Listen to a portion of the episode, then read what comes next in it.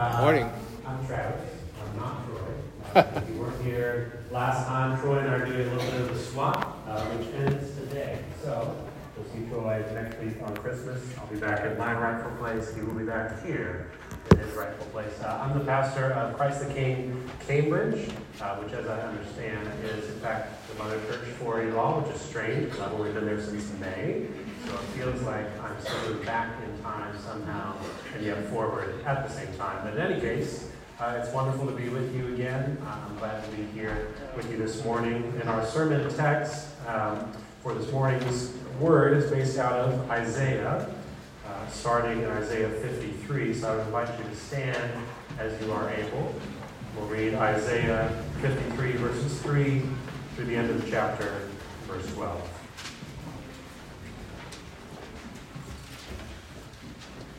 Says, He was despised and rejected by men, a man of sorrows and acquainted with grief. And as one from whom men hide their faces, he was despised, and we esteemed him not. Surely he has borne our griefs and carried our sorrows, yet we esteemed him stricken, smitten by God, and afflicted. But he was pierced for our transgressions he was crushed for our iniquities. Upon him was the chastisement that brought us peace. And with his wounds we are healed. All we like sheep have gone astray. We have turned everyone to his own way, and the Lord has laid on him the iniquity of us all.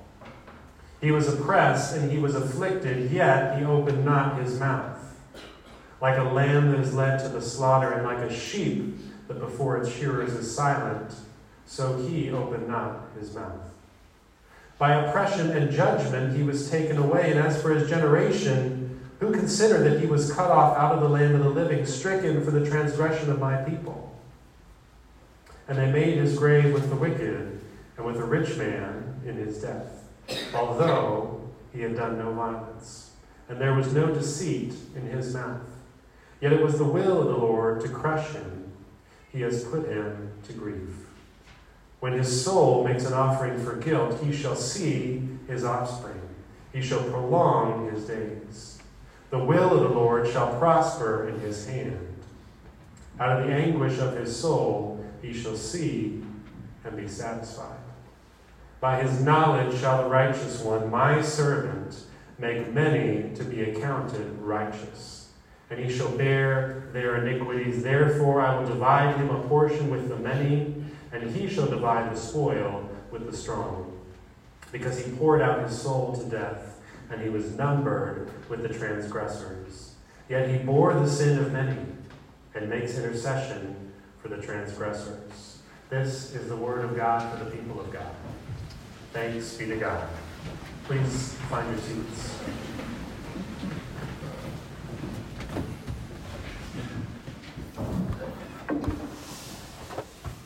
Well, if you are just jumping in, we've been going through, uh, Troy and I, a series called Come, Thou Long Expected Jesus, uh, based off of the hymn that we sang this morning. In fact, we're wrapping it up now. The last will be on Christmas. Uh, but it's a hymn that draws out a lot of different themes of what the Christian life is really about, what our hope in Jesus is all about, that, that our King would come not just to be with us but to do something for us and in us, to set us free from all the things that, that make us sad, that make us afraid, all of the sin that breaks our hearts, that breaks the hearts of others, all of our pain our hope that this hymn brings out is that, that really all the things that we've been longing for, that we would find ultimately in Jesus in a much truer and deeper and fuller way. That he would be not a disappointment when we see him, but that, that in asking him to come, he would be the fullness of what we have been hoping for. And so we've been bouncing around through a few different texts, largely in Isaiah and Psalms, to see something more than what our world can offer us at this time of year. To, to find a gift that won't be obsolete next year. That won't just be like the iPod that you brought that was shiny new in 2005 and now is deeply buried in a waste bin somewhere. Right? There would be a gift that endures, that's deep and rich that would show us Jesus, the gift behind all gifts, the gift to end all gifts. And today we're in Isaiah 53, a passage uh, that draws us to see Jesus as the servant of the Lord that this passage speaks of, a servant who came to identify with us, not just in the good times, but in the bad times, in our sorrows and pains, as the hymn says, to taste our sadness. And not just to experience it, but also to heal our sadness through his own.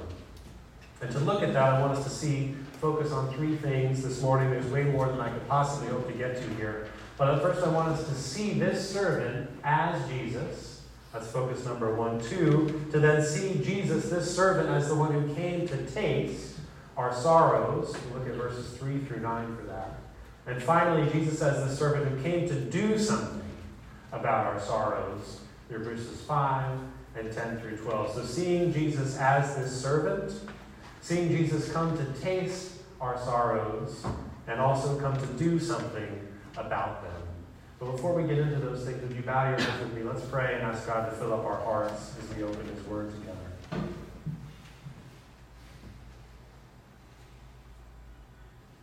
Father, we thank you that you hear our prayers and that you answer. You are not a distant God who is far off. You are not the God who set all things in motion and then just went on a trip, but that you are intimately near, that our hearts have your heart in one. That you are always thinking of us, that you are so desirous of us, that you so love the world that you would send your only Son, the very heart of your heart, to come and dwell with us and save us from all the pain and brokenness, not that you let in, but that we let in. Even the brokenness that we would bring into your heart. You came to earth to be with us. So we ask knowing that that is your heart to come and be with us. That now, this morning, on this Sunday, the day when we gather, remembering that your Son came and rose and that we rise with him, would you come now and be with us?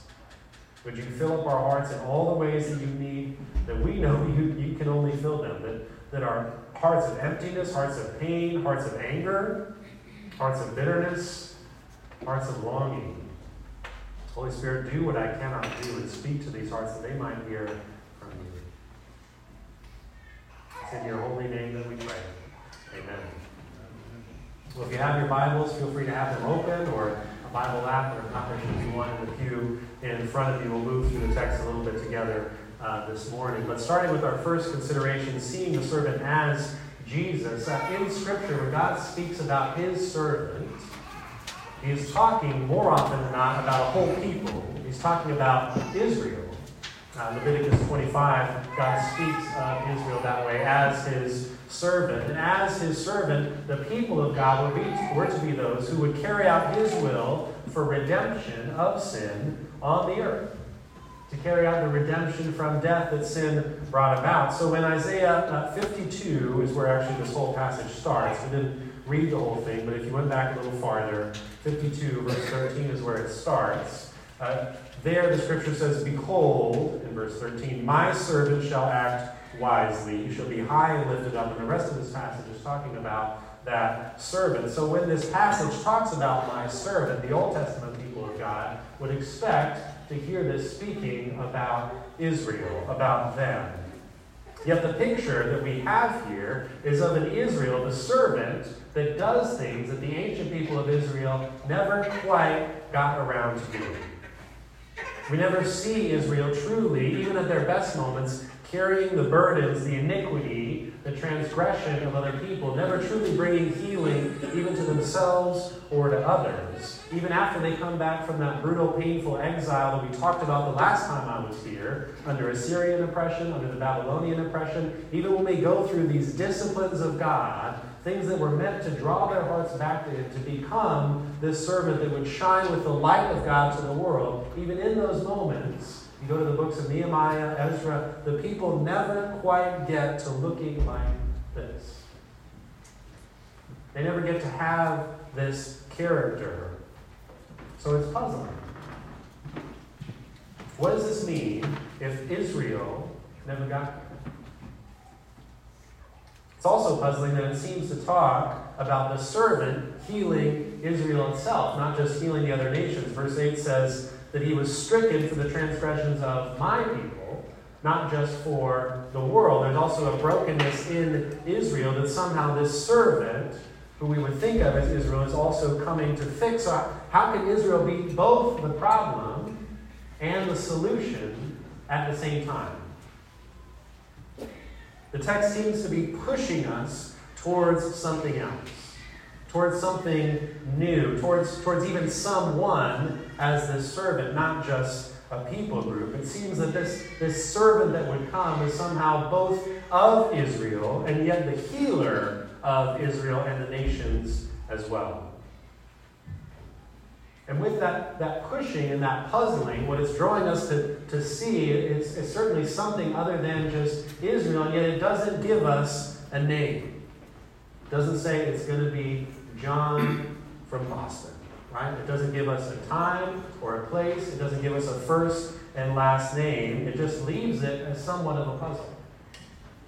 And one commentator, Alec Motyer, says this puzzle is actually left unexplained so that when the turn of events provides the explanation of this passage, we will know for certain that we stand in the presence of this servant of the Lord. In other words, this text gives us what we need to identify the one who would heal us, the one who would do these things for us, even if it doesn't tell us the name of who that person is. It gives us enough to know that person by what he is like by his character, by what this servant does. And in some sense, this passage, as all the Old Testament does, and many times with the names of people, the names say things about their character.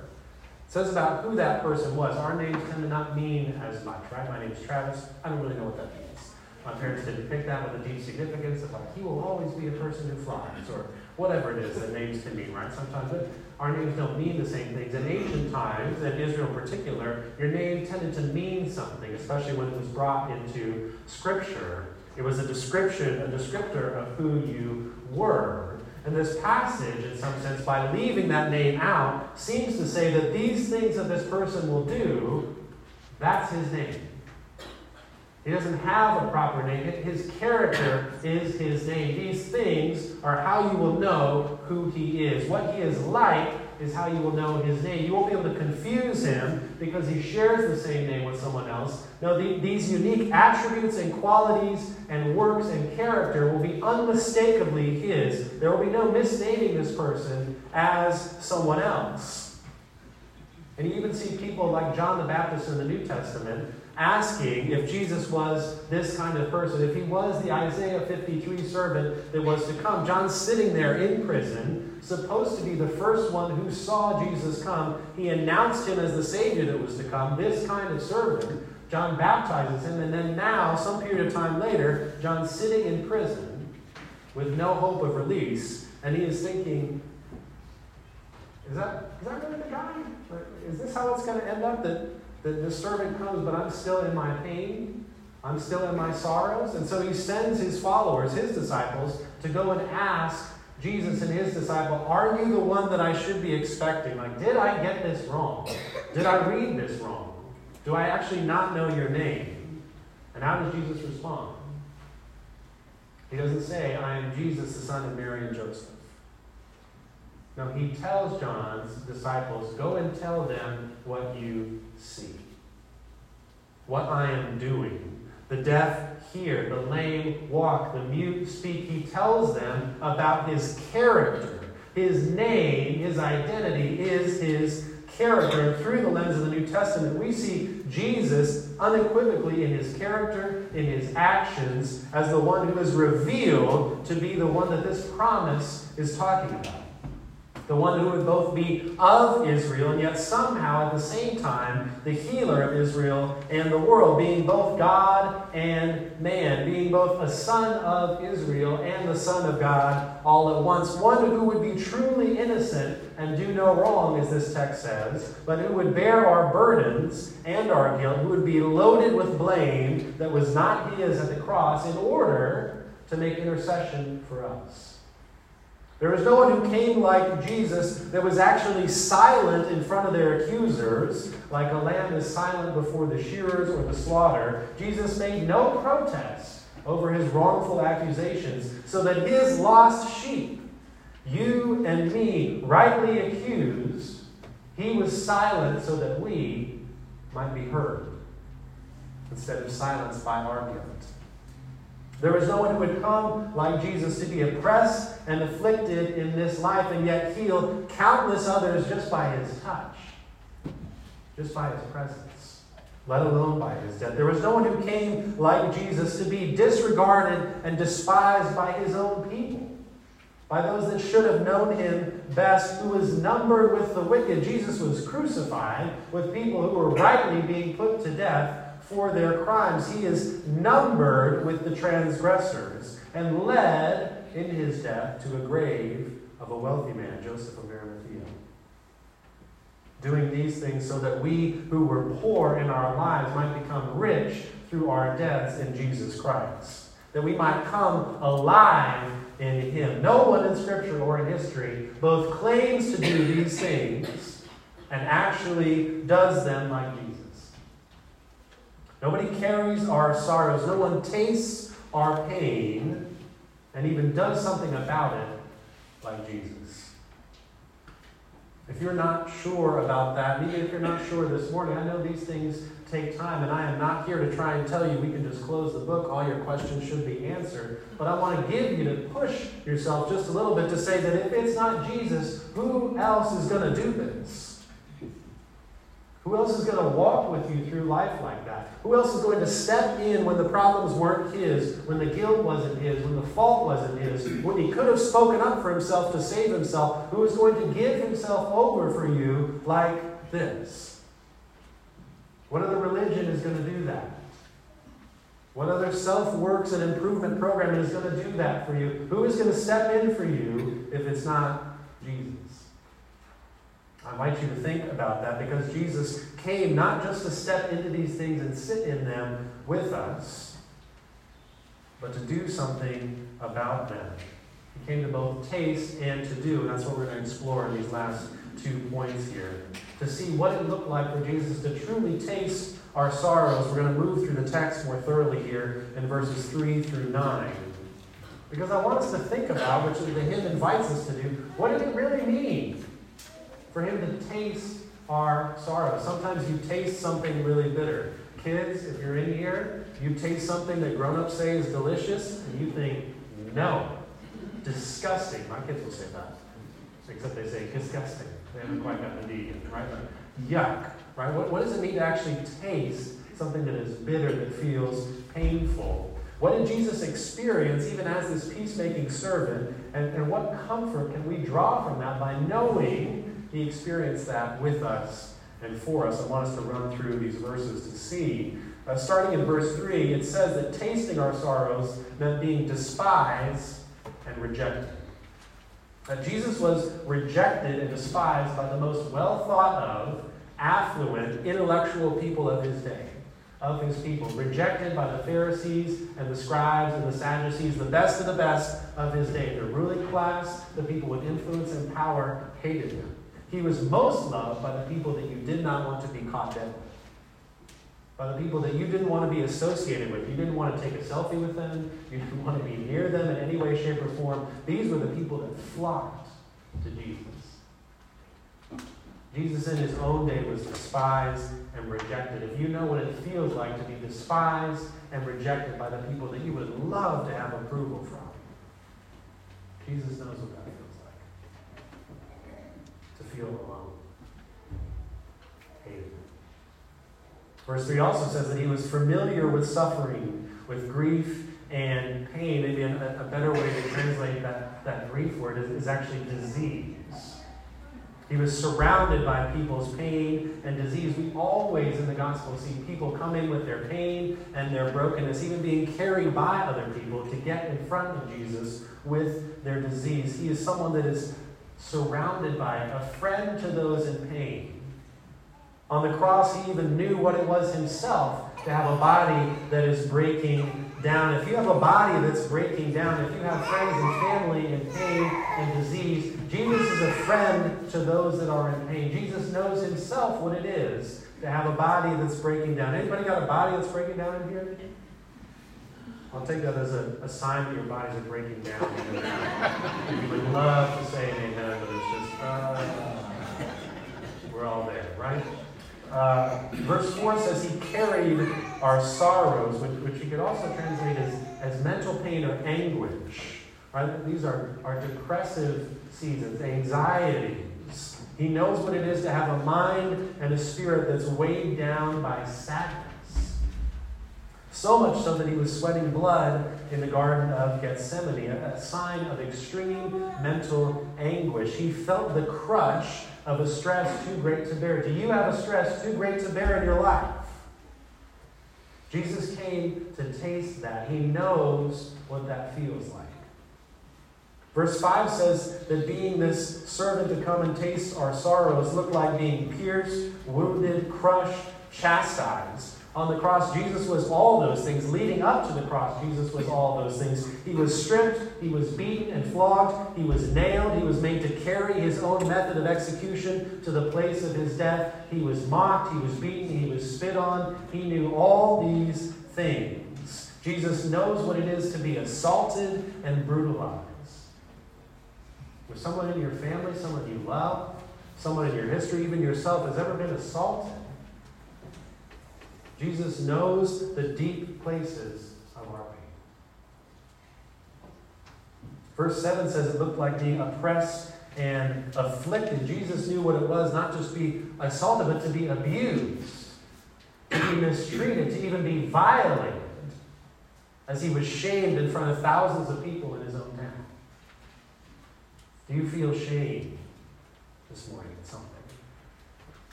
Even something that someone else has done to you, not something that you've done to yourself. Jesus knows what that feels like. He has come to taste our sorrows. Verse 8 says it looked like feeling harsh judgment. It says, By oppression and judgment he was taken away. He knows what it's like to suffer under the heavy hand of a life changing judgment that will change everything about your future forever. He knows what it's look like, what it feels like to, to look up at a tidal wave of consequences in your life and to just be crushed by it. If you're staring at what feels like an unending cycle of waves and waves and consequences in your life, Jesus has stood in those waves before you. Verse 9 says it looked like being taken to the grave among the wicked, to be misidentified as a genuinely bad person worthy of this kind of punishment and being cast out from society. Jesus knows what it is to live and die with a bad name. Have you had a bad reputation at some time? You've gotten a bad report. You've been disciplined for something at work, at school. Does your family have a bad name? Jesus knows what it is to live and die with a bad name, to be cast out. Yet for all of his tasting our sorrows, all of this, knowing the depths of our pain, verse 8 says people were totally unaware they were unconcerned. That's what verse 8 means. It says, Who considered, right? It's saying, Who even thought that he was doing something for them while he was doing these things? No one cared. No one appreciated what he was doing on the cross. His hardest work went completely unrecognized. Imagine if, if we could change the context a little bit and Jesus' crucifixion, his magnum opus, was just something that he tweeted, right? It would get zero likes. Zero retweets, zero mentions, no follows. No one noticed the greatest possible thing that he would ever do for people and had zero attention given to it. He came to taste our sorrows, not to the fanfare of our praise and our excitement and our enthusiasm, but to our cold disinterest and indifference. And in that, through our being indifferent to Him and His life's work, He comes to taste our sorrows in actually a truly different way.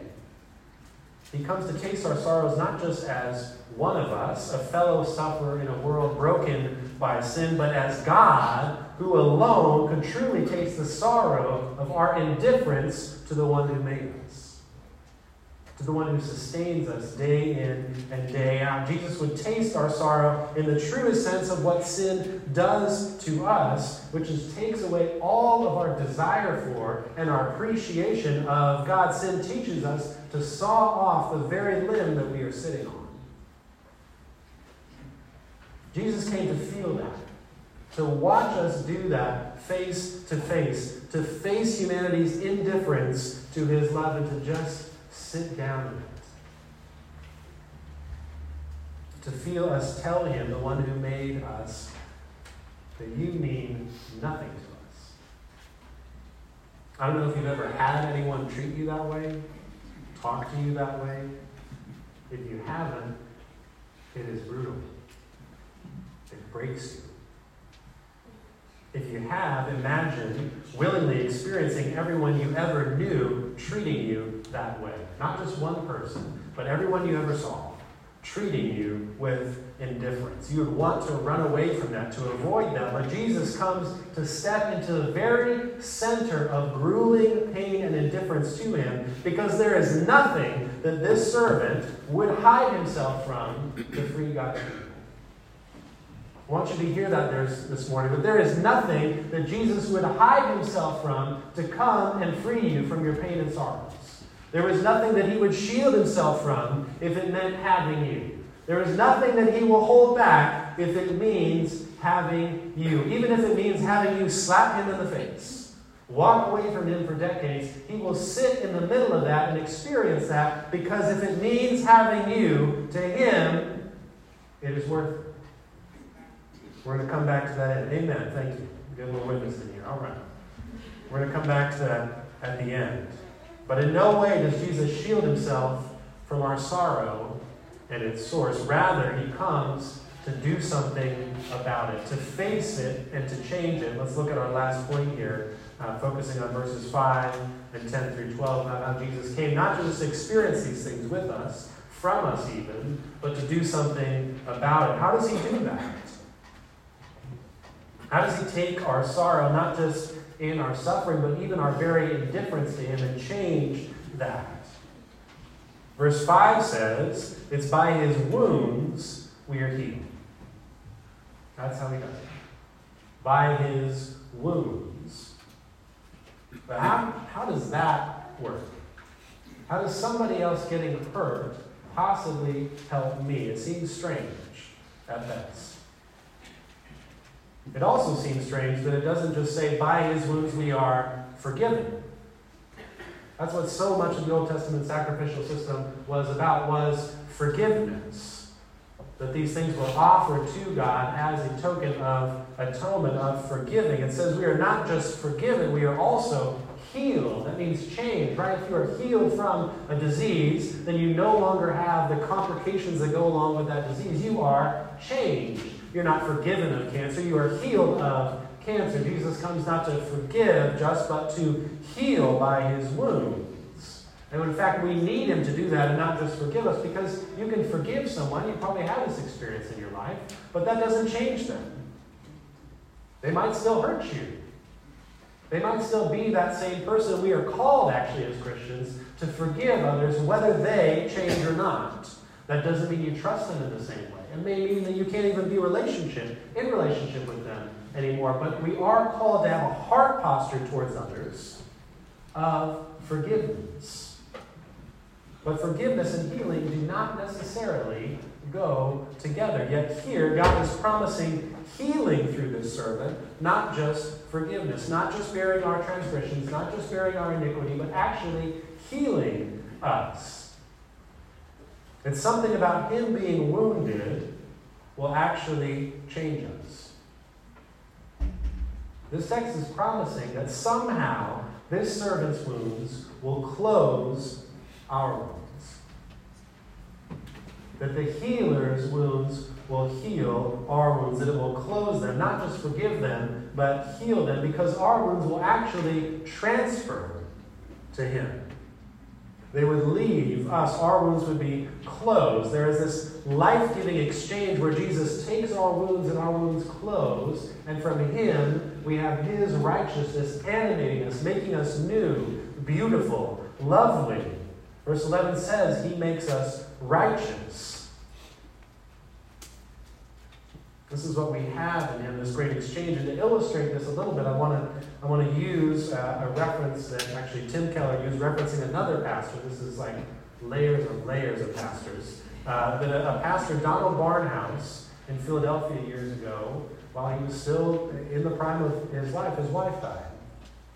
And he was driving his children to their mother's funeral, and on the way they're stopped at a light, and a big truck pulls up next to them, and the shadow of the truck, because of where the sun was, covers the car completely.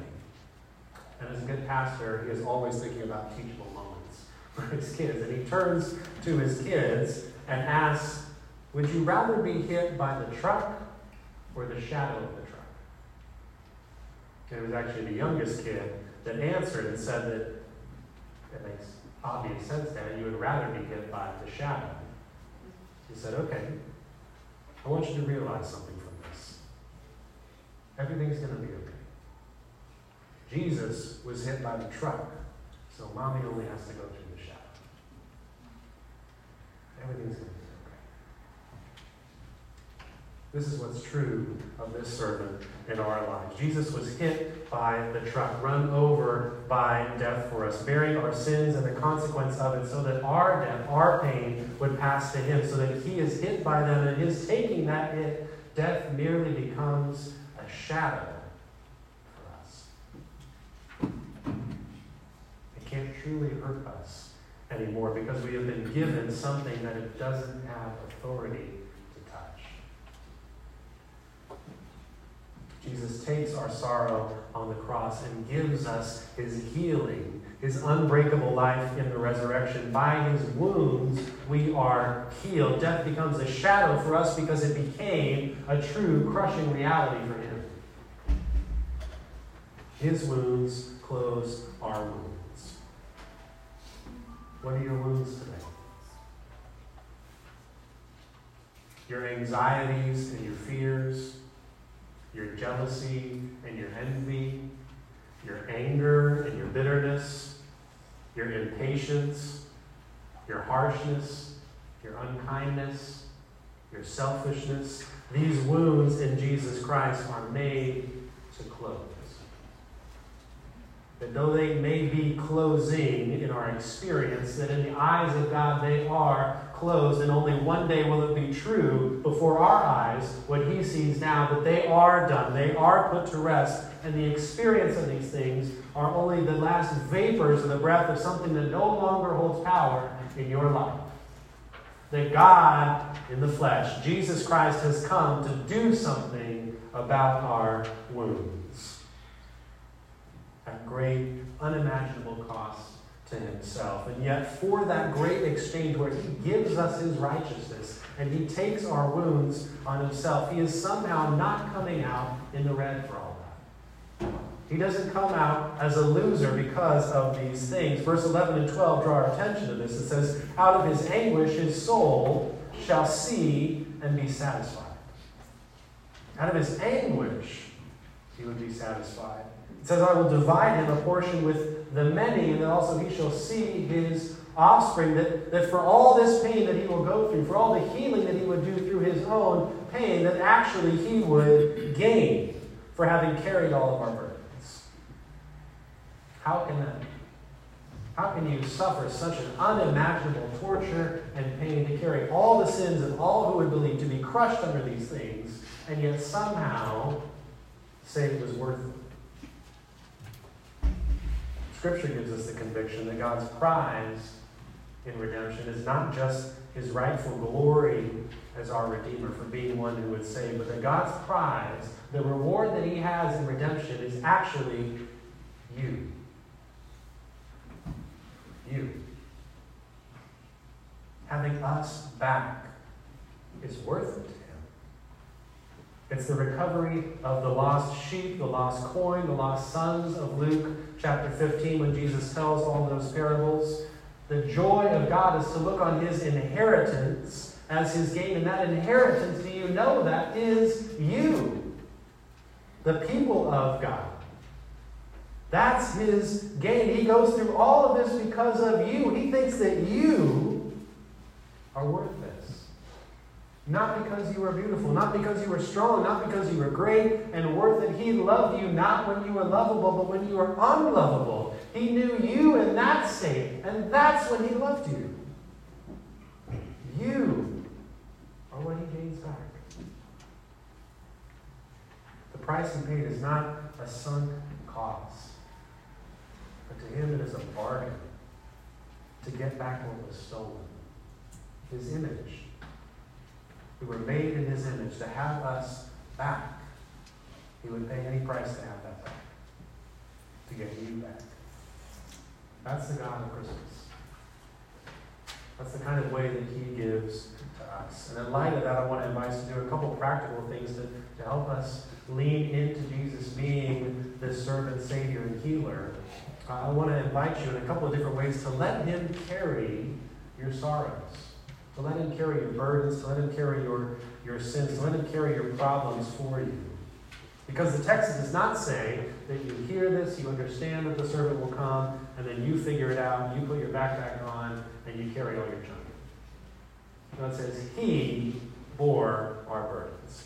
He carried our sorrows. It is not an American way of rugged individualism and you do it yourself. It is God comes and carries for you. So I want to invite you, as we head into Christmas, to let Him carry first your indifference. We all go through these seasons. We, we talked about that earlier this morning. There are times when we just don't want to be with God. Let Him carry that for you. Say, God, I just don't really feel that drawn to you. Let Him carry your indifference. You don't have to jumpstart your own heart. You don't have to fabricate love for Him. He gives love for you to you. Let him carry your indifference. If you don't know Jesus, ask him to say, I, feel a completely dead weight here. I have no inclination for you. That's the moment when he finds you. Let him carry your indifference when you feel like complete dead weight. Let him carry your, your sin, your iniquity. Throw that to him. Don't get yourself cleaned up and then come to church. Don't get your life together and then say, I'm going to become a Christian then. I'm going to start following Jesus in a new way when I, when I kind of get myself in order. I'm going to start sharing with people in a real way when I finally got me together. No, he came to carry our burdens. He made us to be a people who have wounds that we bring to our Savior. He made us to be those people who are the unloved and unlovely of society, to be drawn to Him, to show the world what it's like to have a friend in Jesus. Let Him carry your wounds. You are healed. You are forgiven, as we talked about. You may not see that today, but it is true. Let Him carry those things for you. Let Him carry your sorrows, lastly. It says He bears our griefs and carries our sorrows. Don't carry your sorrows alone. I'm sure there are some of us in here that are going through some real heartache right now. Don't carry those things alone. Let God walk in those things with you. Some of the sweetest moments of my Christian life have been when I've been in my deepest pain and I have sensed the presence of God sitting with me in just being near me. Take your heart to God. Run to Him. Be in, in prayer, in the Word, in Christian community. You don't have to tell everybody everything, right? You don't have to air out all the pain in front of everybody, but don't suffer alone. The very evidence of this text is that God means for you not to suffer. Let Jesus carry it. That's what he came to do. Let's pray. I'm going to give you a few moments to reflectively to speak to God in your hearts about the things that we talked about this morning. I'll give you a few prompts here, and then I'll, I'll close this by inviting us to pray the Lord's Prayer. But just thank God for, for loving us so much that He would come and experience our sorrows with us. That He would experience the sorrows that you felt in your life. Talk to Him about those things, about, about the ways maybe that you've been indifferent to Him, the ways that you've just not cared at all if he's there or not. And ask him to carry you. Let's take a few moments and pray.